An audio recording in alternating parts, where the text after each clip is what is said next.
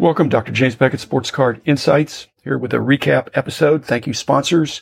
Heritage Auctions, Huggins and Scott Auctions, Mike Stadium Sports Cards, Burbank Sports Cards, COMC.com, Beckett Media, Beckett Grading, Beckett Authentication, Upper Deck, Panini, and Topps. This covers episodes 459 up through 478 because this is episode 480 on this happy Monday.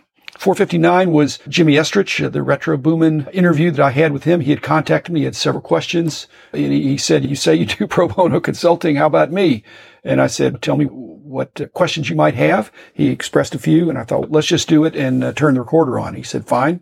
We did that, but this was context, his origin story and business that he's built up and how it's been affected in many ways positively by COVID. 459A was showing or describing your collection. It just was realizing that people in the old days, you would show your cards, you would bring your plastic sheets or your albums or your shoebox or however you had it and show your friend. Nowadays, I think most showing is, it could be describing, but it could be showing and it's digitally showing. In fact, you might have an NFT. You might be showing on uh, social media. You might be demonstrating your uh, fractional account, your portfolio of cards that you own a portion of. And again, the way people enjoy looking at their collection, even watching breaks that they are not bought into. So there's some aspect of just uh, seeing your collection that's different from showing it. And if you can't see it, as I found out on an audio podcast describing it, uh, leaves something to be desired. That's uh, describing the artistic elements, but a very visual hobby. I understand that. And all these different NFTs and digital types of things are just going to push the envelope a little bit farther. 459B was, um, again, a techie thing about Genamint and PSA buying them and the difficulty of artificial intelligence in the grading process, and especially with respect to edges. Just taking a, a, scan or a photo of the edges is is not trivial, especially with some resolution that you could tell what the deal was. 461, the outtakes on more of the uh, tech perspective of grade AID and the whole idea of pre-grading. It's interesting when I get on Hobby Hotline with other outstanding co-hosts and we get some great comments. It's much more interactive than my show, which is 90 9% of the time it's me and one other person. 462 was origin story of Josh Johnson. Enjoyed that. Again, good to provide context. He's been around. He's very helpful in the way he looks at the hobby and trying to help other people. So I thought, let's find out where that came from. As usual, it came from collecting when he was little and now he's grown up and, and uh, doing a great job. 463 was the dueling questions with Val Mars, NASCAR radio. These dueling questions, I can't describe them in full because they're going back and forth. They're fast moving. And, uh, but I can tell you it wasn't as much NASCAR as you'd think. so if you're only interested in NASCAR, listen to, to Val's podcast, NASCAR radio. But uh, this was uh, kind of across the board. 464 was the origin story of Brad Bethune, the Texas card dude. I've seen him at the shows and it was good to sit down by Zoom, actually, to uh, hear him reconstruct his origin story. 464A was the grading of one of ones. The whole idea of a podcast, at least my podcast, I'm not trying to convince anybody of anything. I want to give you some perspective, some insights, but you've probably already made up your mind if you get a one of one, whether you're going to send it in for grading or just uh, put it in some other uh, protective care. But you can listen to the episode if you want to hear my take and what I normally do. 464B was the no respect for nines. I could do this episode again in a year or two years or three years. I think this is a fluid situation. Like I said, there's alternatives in the hobby, and that includes the same card. When a 10 gets very expensive, nine, which is mint, is not going to look so bad. And uh, in five years, the spread between nines and tens, I can't assure you it'll be narrower or wider, but I'm pretty sure it's not going to be the same. If you think nines are going to gain ground compared to tens, that's an interesting play that you might have. The adage of buy the best, it's really buy the best that you can afford. But I have a friend uh, that I was just talking to yesterday, and he bought the best that he could afford in a home, but now he believes this is a mistake. He bought the nicest house on the block. And now when he's trying to sell that house, the comps are hurting him because he's above the other houses on the block and he's not getting good showings or interest. I hate to be depressing to him, but it's a very hot uh, housing market around here. And so to not have showings is, is bad. So buying the best, it needs to be in the context of your budget and the other alternatives. 465 was buying the dip with Jimmy Estrich, another part of his question. Again, the big deal is we can bat that around, but how do you know it's not the beginning of a downturn instead of a temporary dip? He doesn't know it. I don't know it. And, uh, you don't know it. You know, even when things go down, you just don't know. So you could listen to our conversation. 466 was Gabriella's interview of me. That's kind of how we started out, but I did some other, had some questions of her from her psychology background. And I, I'm still stunned that she had a dad that was a stealth collector for 30 years. And I'm wondering how many others are out there with the hobby being so strong.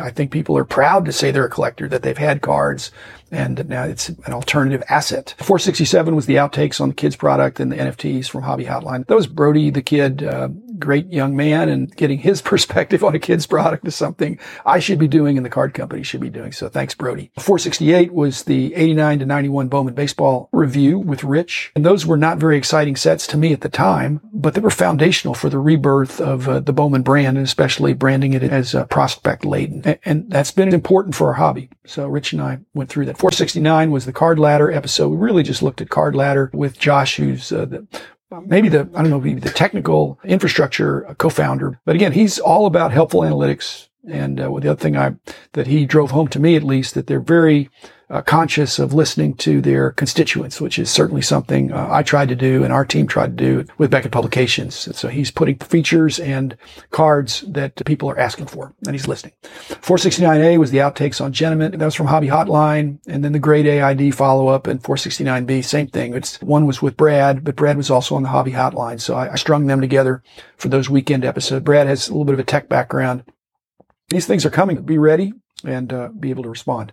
470 was dueling questions with John Newman. I actually was on his show and realized that we've had a number of conversations and I've been more aggressive to have him on mine as opposed to him having me on his. And I, I love the reciprocity. I, I, love what he's doing and, and pretty much all the other podcasters have their own approach. I like his. And I thought, well, let's get into dueling questions where I can dig a little deeper and uh, trade off questions. That was fun.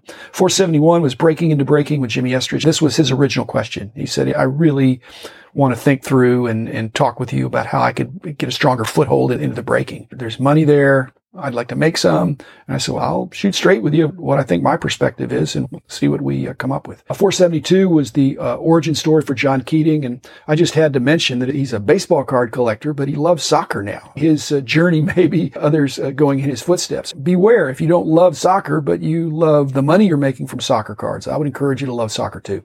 473 was the retail dilemma. It's pretty obvious, gotten a lot of uh, publicity and negative publicity for the hobby. It's a mess. I don't believe it's going to be solved in the next year, but I do think it's going to be improved. I don't mean improved by Target eliminating the category. I think that's disappointing and I hope it's a temporary thing and the cooler heads prevail and they'll put in some structure that uh, allows these uh, mass retailers to help uh, our hobby be introduced to the masses. 474 was the six listener questions.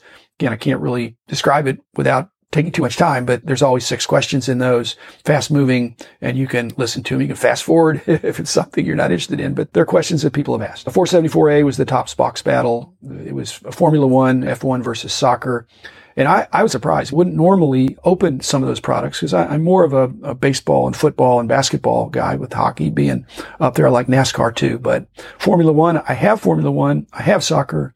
But again, they're impressive. Those are impressive products. 474B, buy the card, buy the holder. I try to add beyond the obvious. But again, insight for the future, a weak nine or even a weak 10 may come back and bite you. They, they may be less liquid than you think. If you got a really good deal on this 10, I think it was misgraded. If you think it was misgraded, maybe somebody next year is going to think it's misgraded. So I think regardless, even if it's a 10 or a 9.5, uh, I really strongly encourage you to buy the card, not the holder. It's nice if the holder and the card match.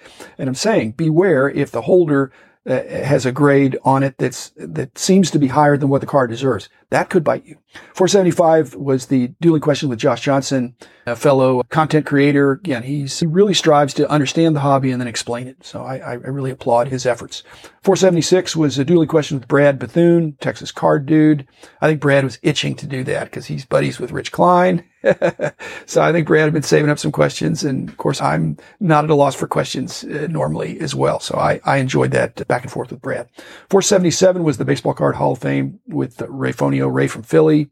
That's a great concept and they've got a great start. They're in their fourth year. The voting is ending really soon, but I think there's another week to go. I encourage you to tap into that and make your voice be heard. Uh, again, it's, I think it's a great concept. They've made some excellent choices and it's a kind of a democratic vote So I'm, I'm hoping that somebody, it's not going to be me. I'm not starting uh, new things like that in these days, but there's an idea out there for somebody to grab the ball and run with it in football or uh, basketball or hockey, even any or soccer, any card Hall of Fame.